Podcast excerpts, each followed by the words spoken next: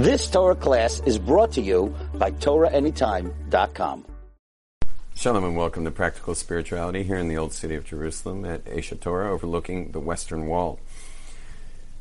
I think that happiness is a bit of a problem in that it, uh, it fools us into thinking that that's the goal.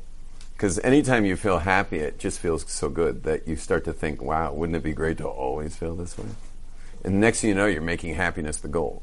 And a lot of people do that, and commercials do that, and marketers do that, and you know, it seems like it seems like the whole world's willing to market happiness. And but meanwhile, everyone knows if you make happiness the goal, you'll spend a lot of your life unhappy because life's not happy.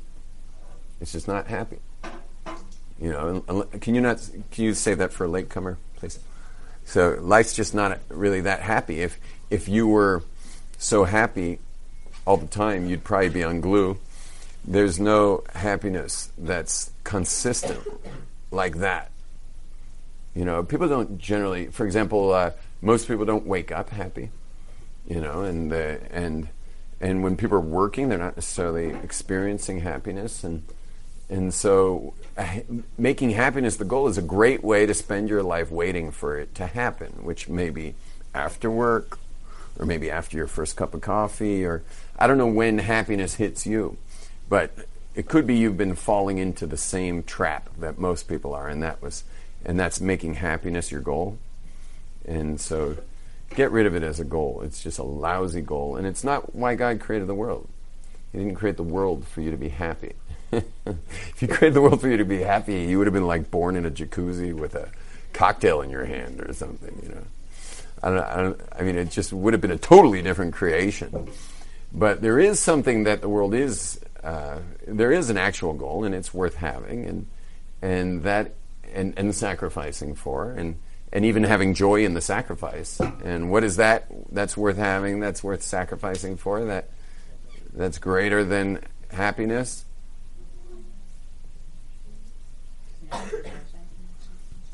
A connection to Hashem, Okay, that's that's a nice religious answer. What? Truth. Okay. Is an overarching better word for all of this. Service. Okay. I'm so glad you're all trying. This is great. What? Torah. Torah. Self actualization. Self actualization. These are all great ones, and every one of them is better than happiness. And by the way, everything you've said so far, if you actually did that, you'd probably come out happier in the end. Spirituality, shalom bayis, pleasure. Aish HaTorah makes ple- like they really push the pleasure one, pleasure principle. Anyway, um, the you'll notice that the thing that really brings you the most happiness and the thing you're willing to sacrifice the most for and be okay with that sacrifice is, and this is going to sound a little like unexciting and anticlimactic, but it's meaning. Meaning. You're, you're, we are meaning driven organisms. And and whatever you find the most meaningful, which for some of you is avodas Hashem, some of you is Torah, and some of you is spirituality, and some of you is Shalom Bayis, and some of you like everything you listed, are all things, those all fall into one big category called meaning because human beings are organisms that will go for meaning and sacrifice a lot to get it. Now, it's crazy what people will think is meaningful. I mean, you know, just go on, you know, Instagram newsfeed, which I highly don't suggest, especially if you're male. But go into Instagram newsfeed and just look at all the things that people think are meaningful, and you just be shocked at like how random meaning, you know, because everyone's going to have something else that they find meaningful. But once you find something meaningful, boy, will you sacrifice. Like for example, everyone like loves to um, everyone loves to kind of sensationalize the sport of surfing. Everyone loves to sensationalize that, but you should know what a nightmare surfing is. Surfing is basically a disaster.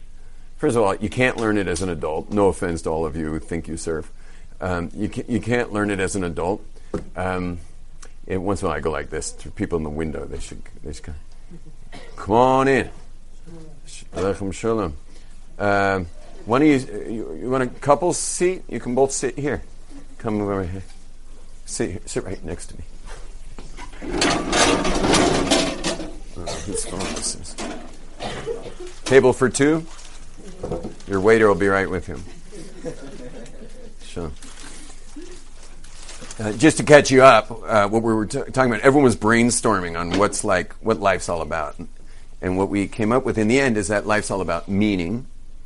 And all the things you would think life's about is just what brings you the most meaning. So human beings are organisms that feed off meaning. Now, I was saying something just before, and I can't remember what it was. Surfing, yeah. So people like sensationalize the sport of surfing, but you got to know what a disaster the sport is. It's a really bad sport. Um, first of all, on the elite levels, how many people you think in the world are elite surfers of all the people who think they surf? Very few.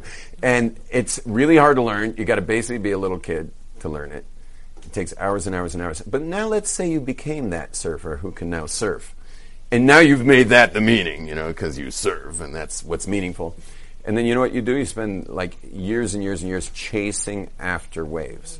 You just spend your life chasing after waves, trying to get to waves that you can surf. And it's not so easy because think of the variables involved. You got wind direction, swell directions. You got that there's got to be a swell to begin with. That's waves, the swell. You got a wave frequency. You've got um, cra- the crowd. Like you know, what good is it if you all you, if you're all good at figuring out where the best waves are? That means you got hundred people trying to ride one wave, which means you'll be lucky to come out after three hours having ridden two. And and that would be a good day.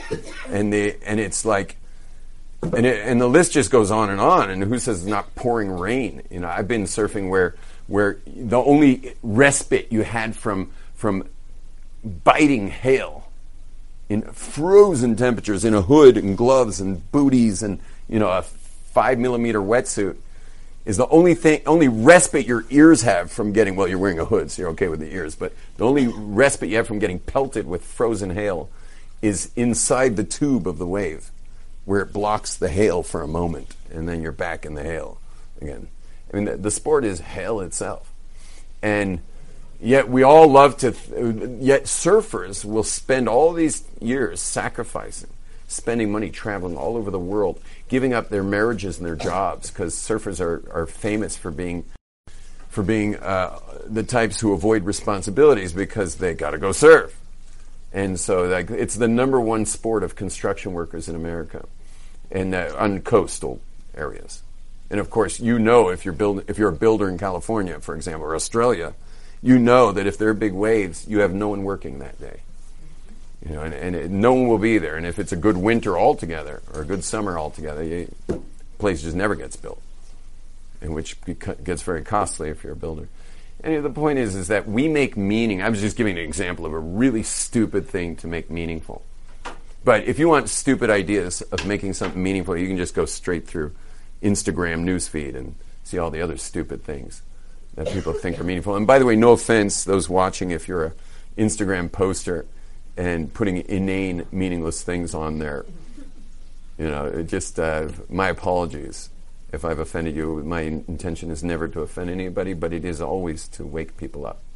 Now, when you've discovered what's meaningful, so now you're willing to sacrifice for it, and there's a pleasure even in the sacrifice which is so cool because all of this is la fouke, happiness, which is what the world thinks life's about. People even bless people to be happy. And I bless you to be happy all the time. Or you'll get a Breslover going, mitzvah gedola liot besimcha, mitzvah liot besimcha tamid. He says, it's a great mitzvah to be happy all the time. It's like, what? Now, what, maybe what he's saying based on my share is that that if you spend your life developing and sacrificing for the thing you found the most meaning, and that meaning is something worth having as opposed to stupid ones, but it's actually a meaning worth having. Like, for example, connection to the eternal. And you, you sacrifice for that and you work your way towards that. Well, maybe then you have a great mitzvah to be happy all the time because you've connected yourself to things worth sacrificing for. But if you look at your life, let me, I don't know if any of you uh, ever went to um, university and studied business, but let me tell you the most important thing you learn in business school, especially in economics, is that, and here's, it's called the law of economy. And the law is like this you always trade a lesser good to get a greater good.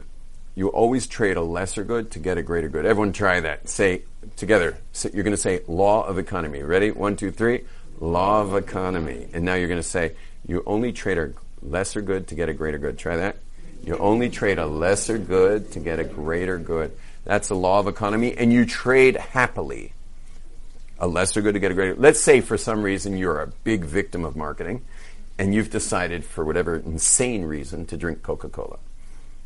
Okay? And uh, oh, speaking of which, I was thinking I should be I should really start announcing people's products. I, I think the majority of people watch me in Brooklyn and Monsey and Lakewood. Like, I should really be you know people should sponsor classes. You know, um, today's given brought to you by uh, you know Goldstein Realtors in so anyway, if you're listening to this, maybe it'll be the first time I'll ever do it. Is I'm going to bring up your amazing company. You know, it's a great idea. I think. Yeah, a lot of people are watching it. Why not? So anyway, um, why was I talking about Brooklyn just now? No, no, not about that. Oh, Coca Cola is is if you're if you've gone temporarily insane and decided to lay two bucks down for a Coca Cola. So what you're you're making an, a statement with your two dollars. You're saying it's worth more or less than that Coca Cola. More or less, less, not equal. If it's equal, that's when you're like, mm, uh. and then you look to your right and you see a Coke in a fridge. It's cold, and you're like, ah. oh, it's worth it. Yeah, Mm-mm. and then the Coca Cola is ten dollars, but you're thinking, hmm, I'm in a fancy restaurant here and it's like I got to drink something, and I can't look like a total cheapskate, you know. Anyone here dating? Like anyone here? Any men taking girls out on dates? no men. date. ah.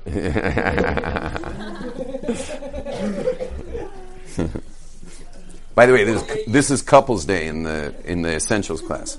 We've got uh, we've got couples in their fifties. How many uh, we got here? Uh, two, three. This has never happened before. One, two, three, four, five, six.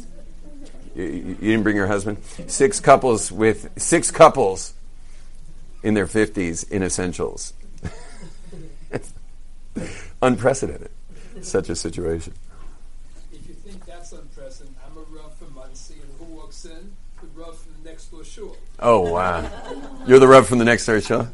Amazing. That's amazing. Where, are you from Monsey also? Don't tell me you're from Monsey now. And where are you from? No, where, you're from Monsey? Uh, my name's Yom Yom Yeah. Oh, that was it? You were just getting a soundbite? people, yeah. Exactly, I'll be in. I'm giving a shirim in Monsey uh, for men. Um, men only. Men only on um, uh, November. I'll give you a little card. Men only on November. Uh, November twenty third. Sorry, sorry, February. and the Rebbetzin the twenty fourth. Zagovich.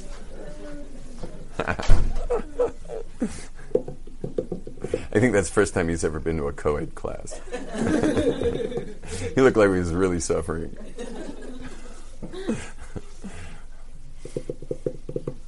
Um, anyway, but if you had that insanity and bought the Coke, well, the person behind the counter feels the same way as you do. He, he, but opposite, he's like, I'm really glad you feel that way about your $2 and about my Coke and he hands you the Coke. So he hands you the Coke, clearly displaying that that Coke's worth less than two dollars, which makes you you should worry when someone hands you a product. Anytime anyone hands you a product, they're making a very clear statement about that product that's worth less than the amount. Now, there's cheshbon, you know, there's, there's accounting because they're paying rent and they're paying electricity and they're providing a service and you got to pay for that. But they are happily handing something over. And so you got to think about that. Because you want it to be as fair as possible. and this is another reason why it's really important. This is a side note: is to use accounting firms for um, if you have a product that you'd like to sell. Did I say accounting firms? Sorry, um, marketing firms. Why? Because you're too close to your product. You think either too highly of it or too lowly of it. So you'll either give it away too cheap or you're going to overprice people. You need a marketer to look at it and say, let me communicate the value to the consumer. Because you're, you're just going to do a lousy job communicating the, the value of this to the consumer. And so marketing firms are really important. And, and it's worth spending the extra money, and it's not just a little. Uh, welcome back. Oh no, it's a, it's a bushas. How, how, how big a cheshbon you guys make? Who has to come back in? they flipped a coin. they finally decided to flip a coin. Who's coming back in? First sponsor firm. Yeah, yeah, yeah. I should have a marketing firm be my first sponsor. Yeah. Anyway, um, anyway, but that's it's communicating value. So why are we talking about this? I thought we were talking about get off of the happiness business, get into the meaning business, and now all of a sudden we're talking about law of economy and and how you you you'll trade a lesser good for a greater good. And the reason is is because human beings are sophisticated in that we don't just we're not koala bears going for burnt eucalyptus leaves, but we're but we're human beings, and human beings don't go for eucalyptus. We go for meaning. That's what means something to us. This is why you don't just eat dessert, but you eat desserts in funny colors and and you know all kinds of funky stuff that we call desserts. And my my girls are dessert chefs. They do gourmet dessert uh, chefery, and and you know I'm like very uh, meaning. Food means nothing to me. You know, it literally is nothing but fuel to me. And now, of course, I play the game and I eat their desserts, and I'm like, oh, this is amazing. You know, meanwhile, I'm like, you know, like, I hope the food coloring isn't going to like color my stomach or something. And and you know, food to me is nothing more than fuel. Food to my wife is love. Food to my wife is love. Period. That's love. Yeah, they know how I feel about desserts, and they know I'm playing along. But whatever, they're they're willing to. They always make me a little something that I would like, which would be like cut fruit salad. cut fruit salad. It's like no. And uh, anyway, but food is love to my wife, and that's what she makes meaning out of, and she will sacrifice for that. She will sacrifice her time and she'll sacrifice effort and she just she'll just put it out there like big time to to let us know that we're loved. You know, last week twice there was whole meals set up for nobody. For nobody. Just coincidentally, like this one had aerobics and this one had Pilates and this one had this and this one had that and I had something and and so and here she was like, I love you. And we're just like, bye. Yeah. but it, we had leftovers, you know, for the next day and stuff.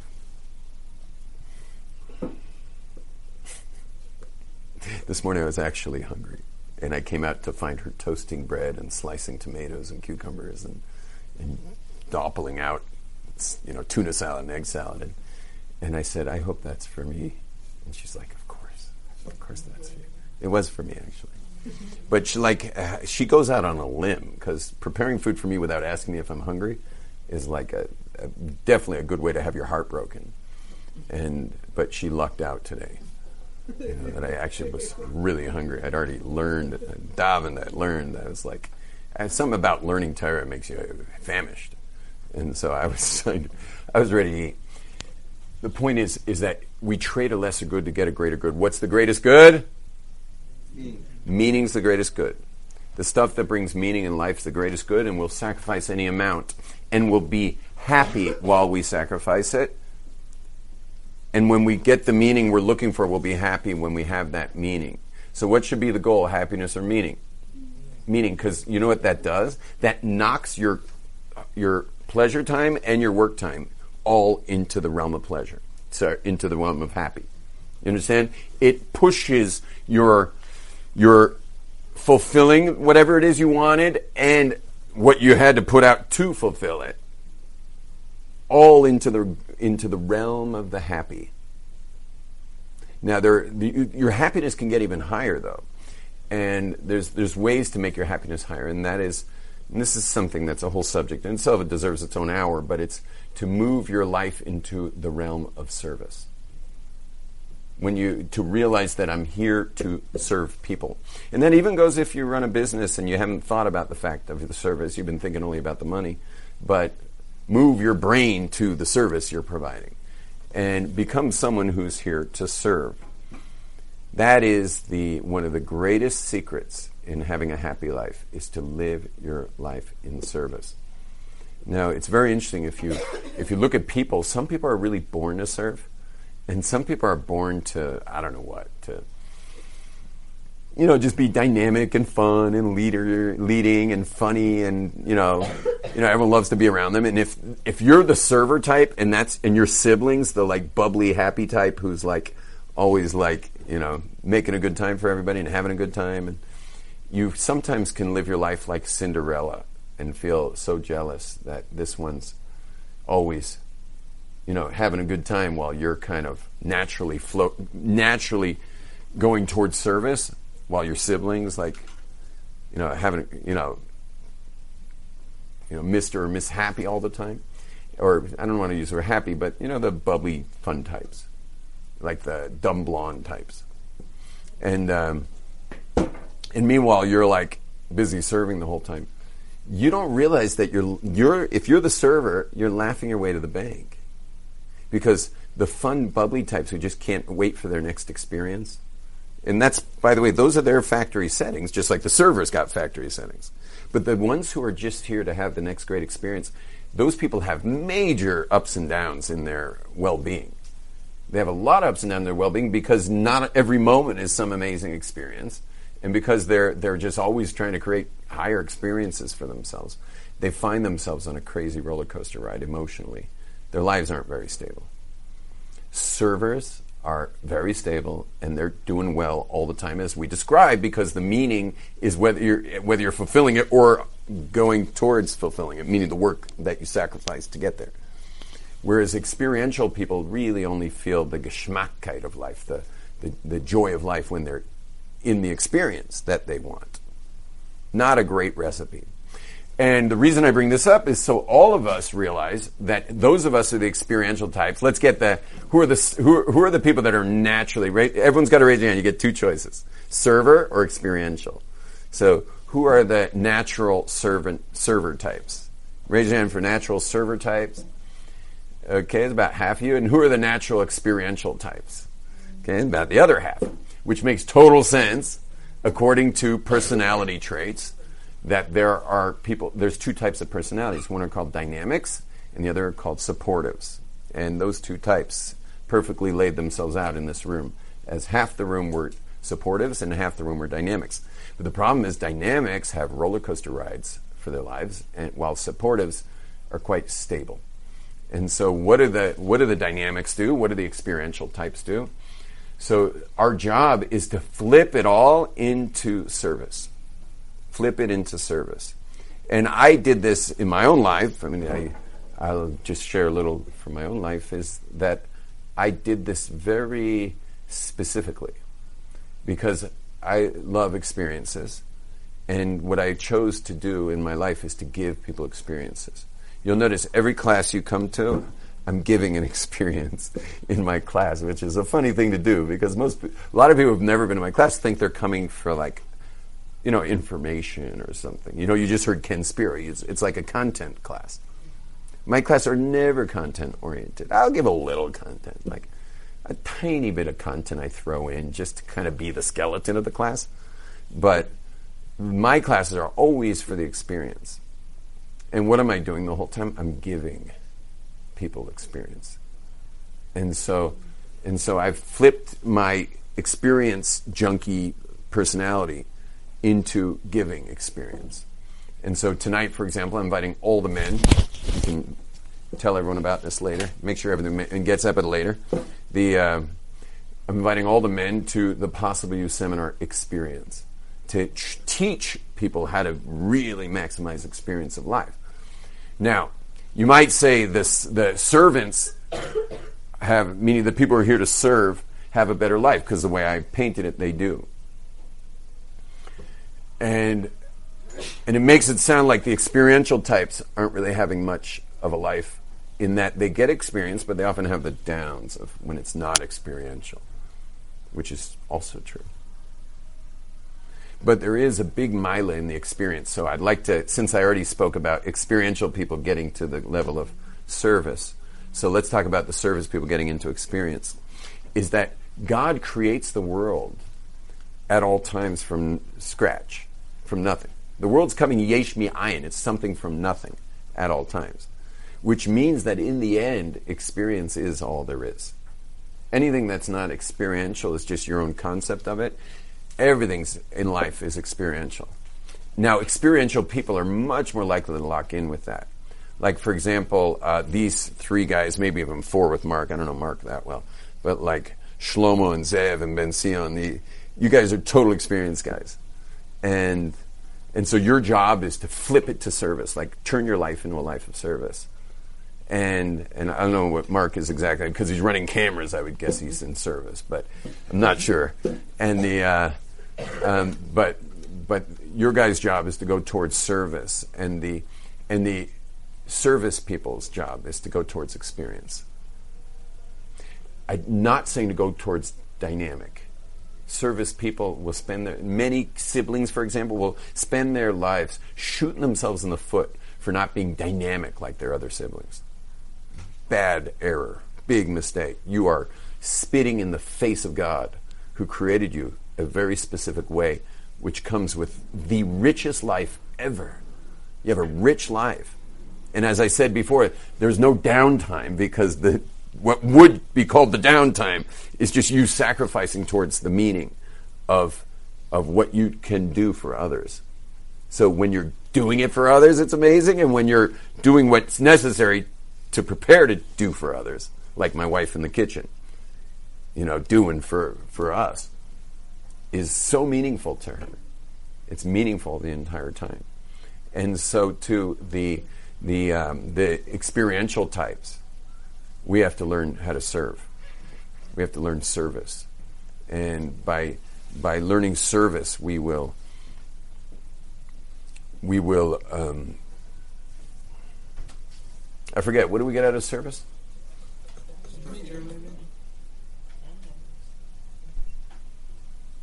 It was meaning, that was what we were saying? Oh, I was giving a little hint to, to meaning is service. Yeah. That was the hint to meaningful life is to turn your life toward service.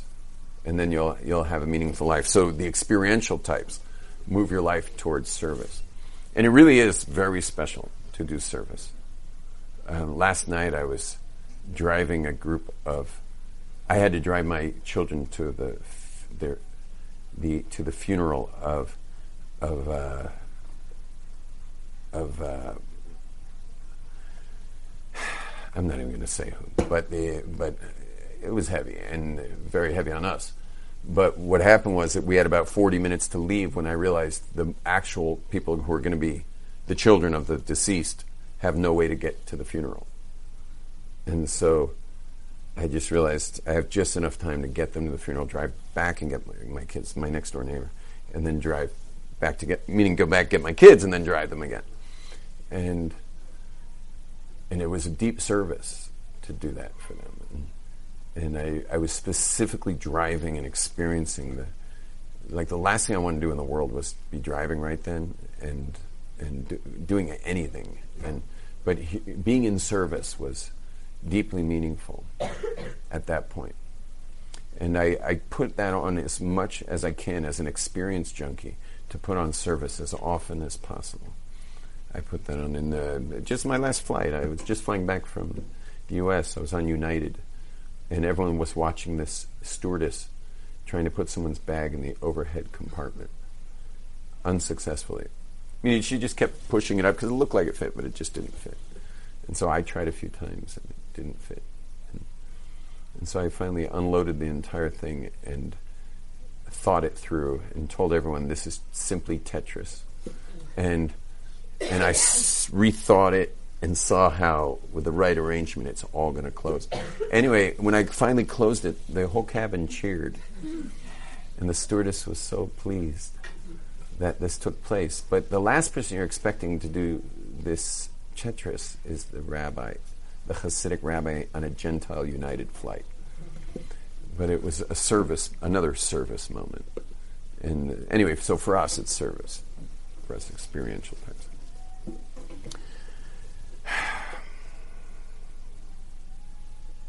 yeah, Ben Seal. Would another word for service be um, like structure and boundaries around things? Um, you're asking a deep question that if service, another word for it is boundaries and struct- structure and boundaries, um, they're very related.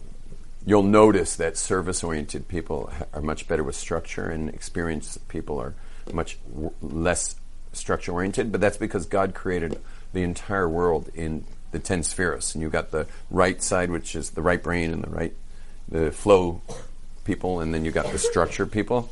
So you'll notice generally service people are more structured, which is like pretty nice of God to do that because if you're actually involved in service, so it'd be nice if you think in terms of structures so that you can actually be effective.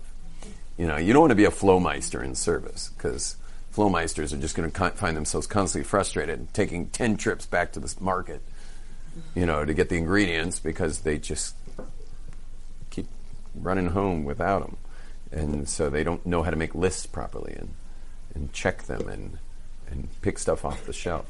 You know, I'm a big flowmeister. My wife sends me to the Shuk. Well, she hasn't sent me in a while, but she would send me to the Shuk, you know, the Machane Yehuda market to pick stuff up for her. And, you know, and it, she only asked for like three things. I come back, I come back with this giant cart, you know, packed to the brim. Two hours later, somewhat drunk, and no, because there's a lot of breweries in the Shuk, and you know, craft beer everywhere, and they all think I I'm the rabbi of their brewery, you know. And, you know, they think I got to try this one and try that one and try that. I don't pay anything. It's just like the owners of the breweries think I have to try everything, and uh, and I go so infrequently that like there's always something new I have to try.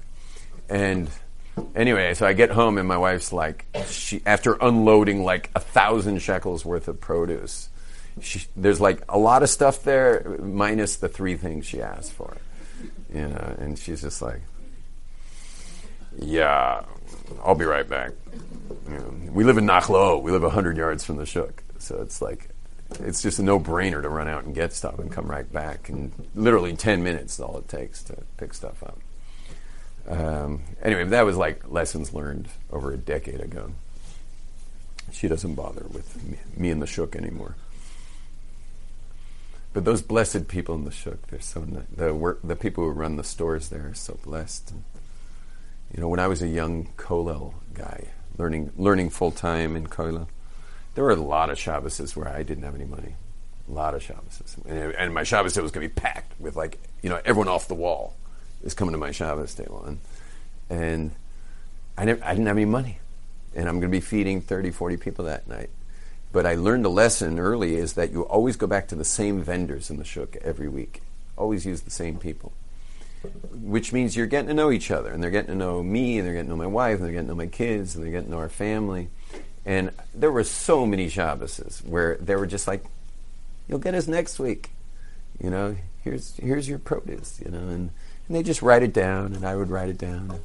And there are many, many, many Shabbases where the entire Shabbos, food, drink, fish, meat, you name it, salads, fruit and vegetables, all on the shuk for free. Shabbos, there were Shabbases that I think I probably hit a record of three Shabbases in a row, all paid for by the Shuk. You know, it's who's like our people. You know, who is like Israel? Shuk vendors paying for whole Shabbos meals, and you say, and they feed they they'll feed anybody. If you go up to a Shuk guy and say, you know, you know, I just don't have money for vegetables right now. But if you don't mind, I'll just take the minimal amount. He'll be like, kidding? Take. Es mein Kind. And the, uh, my, uh, I remember once I was getting evicted when I was a young Kollel guy. Again, if you're watching this, you don't know what Kollel means. Kollel means uh, when, when you, t- we, Jewish people take Torah study super seriously. We take it so seriously that we're willing to basically sacrifice our livelihood to study it. And there's something called kollel, and that is that after you've been a student and, and then you finally get married, when you get married, you get a stipend so that you can continue studying Torah. And so I continued for five years. And in those five years, there were many times I had no money. And there was one time where I was three months late on my rent. Guess how much my rent was in the center of town? Center of town, my rent was $400 a month. Yeah, how much would rent be now in the center of town for an apartment for a couple? I don't even know what it would be. Probably over a thousand dollars. I wouldn't even know. Anyway, so anyway, but I was twelve hundred. The guy, the landlord says, "Listen, I love you. You're great, but like, you're gonna have to move out because I just, you know, I'm renting this apartment. I need the four hundred dollars, and and now it's twelve hundred dollars, and you know, let's go." So so what happened was I I um, I, I I went at night to study because that's what I do. I study. So I, I, left my wife after dinner and I went to the study hall in a place called Bate Broida, which is I actually now live under Bate Broida, and I'm sitting there studying, and my chavrusa, that's my learning partner, says to me like, "You're just not concentrating. Like, where's your head tonight?" And I'm like. I said to him, like, well, I, will tell you the truth. I, am getting evicted tomorrow. And so I just, and he's like, okay, so where are you going to go? And I was like, I'll go to Gush Etzion. I don't know. I'll go somewhere where it's cheaper. You know? And he was like, you told your wife, didn't you? And I'm like, no, I, I couldn't tell her. I just couldn't tell her. And I mean, I obviously had to tell her, but I just couldn't get myself to tell her. So I just never told her, and I was just going to kind of drop the bomb on the day we were moving out. And the uh, whatever, it's hard to tell people bad news, you know. It's hard to tell people things, and uh, and you're not supposed to bear bad news. And so anyway, we finished. You know, he might. We just talked about it. I, I couldn't learn, so we just talked for another half hour, and he was giving me ideas. I'm like, I don't have any ideas left. I thought of all the ideas for the last three months. So anyway, I walk, I'm walking home pretty sad and realize I should probably wake her up and tell her so she at least can get up in the morning ready to pack. And and so so as I'm getting towards my door, I get tapped on the shoulder, and I said, "Yeah," and he says, "Hi, I I couldn't help overhear you speaking to your your learning partner." And I said, "You speak English?" He's like, "I speak English," because he was a fluent Hebrew speaker. They learn in front of us, and I had no idea this guy spoke Hebrew. There was a Hebrew chavrusa amongst all Israelis. He says, "Yeah, I couldn't help overhear you," and he says, "Here's twelve hundred dollars. Pay your rent." And and I was like, I just broke out, broke down crying, I was like, well, "Why would you do this to me? I don't even know when I could pay it back." And he says, "He says you don't have to pay he says, I happen to have extra money this month, and, and I just want you to have it. And so I, I paid it. And, and you know what? It never happened again after that. And I'm still in Nachlaot 25 years later. And, and, but not just Nachlaot, I'm like the mayor of Nachlaot. I'm like, our home became like an institution there. And my life and everything blossomed out of there. And uh, so much came from that 1200 bucks, the cheapest mitzvah that anyone could have done with their money. And we all got to think well when we know someone's in need. Like, we have no idea, especially a young person. We don't know who we're putting on the map with a little act of kindness or a little good word we could say to somebody when they're when they're down. So, anyway, the uh, so so the uh, later I found out that he was living with five kids in one room and and had no money, and he just he really happened to have twelve hundred bucks that day, and and paid my rent. And it was a person with no money, see him once in a while. He's still learning full time. He's a beautiful guy. He moved out. He, he himself had to move out. He had to move. And uh, I didn't have any money for him. I, I, was still struggling when he moved out, but he couldn't afford to stay anymore. And um, and the, um, anyway, we're beautiful people. Klal Yisrael, the Jewish people are beautiful people, and it's everybody. Even in Tel Aviv, I, I just can't tell you how much people have gone out of their way for me when I'm visiting Tel Aviv, and I've had people literally parking their car like they found a spot. It's so hard to find a spot in Tel Aviv they found the spot, and which was good for me because I pulled up next to them to ask them directions. And he looks at this Haredi guy, and he's like, "Oh my gosh! Like I actually get to speak to a Haredi guy instead of watch the media destroy your destroy you." You know, I actually get to talk to a Haredi guy. The guy was so excited. And then he's like, you know what? Just follow me and then drives me 15 minutes across the entire Lisa's parking spot. Drives me 15 minutes. It's happened over and over again. People driving me all around, like having me follow them all through Tel Aviv to get to to get to where I'm going.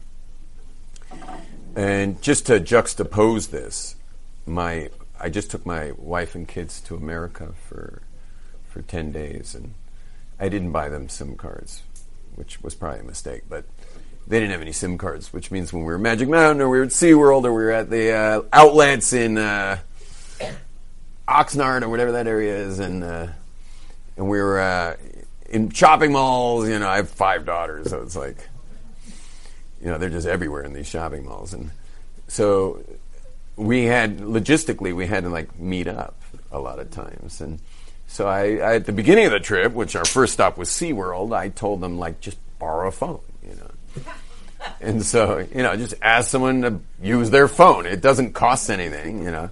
Everyone's plans are not by the call. The plans are for the month, you know, or whatever. So, anyway, we learned the hard way that that the answer is no. The answer is no. You cannot borrow my cell phone.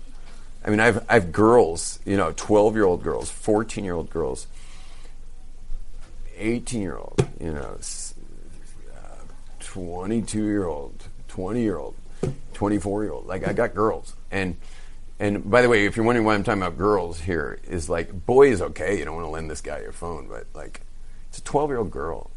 You know, she wants to find her mom or wants to find her dad. Anyway, the answer was no everywhere we went, no matter who they asked. The answer was just no, no, no, no. And and uh, my wife actually eventually asked one woman, she said, You know, you're like the 10th woman who said no, and I really need a phone. I, I don't want your phone.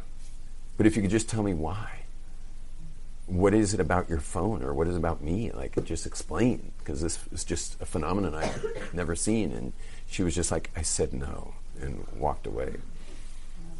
And I felt the same way when I flew United back to Israel just now. Because I always fly El Al, but I mistakenly you know, tried to save an organization a little money by buying a cheaper ticket for a Shabbaton, and, and I saved like 200 bucks. Not worth it. You know, I'd rather fly with people who care if I live or die. You know, and, uh, and it, it was crazy. And they did I tell this story the other day about the overhead compartment and took the Israeli on the flight to get my bag there? Because did I tell that? Anyway, anyway, we're, we're very special people the Jewish people, and and we're we're all for one and one for all, and and um, let's let's uh, and that is the greatest meaning also in our lives is the life of, of being there for each other, being really generous with our time and with our skill sets and with our just our advice or or, or you know. The, for example, us guys who are in our 50s, we probably have something to share with people who are trying to make a living in the field we made a living in. Whether you did a great job making a living or whether you did an okay job or even a lousy job, you probably learned a lot. You know, and like, how much could you give back?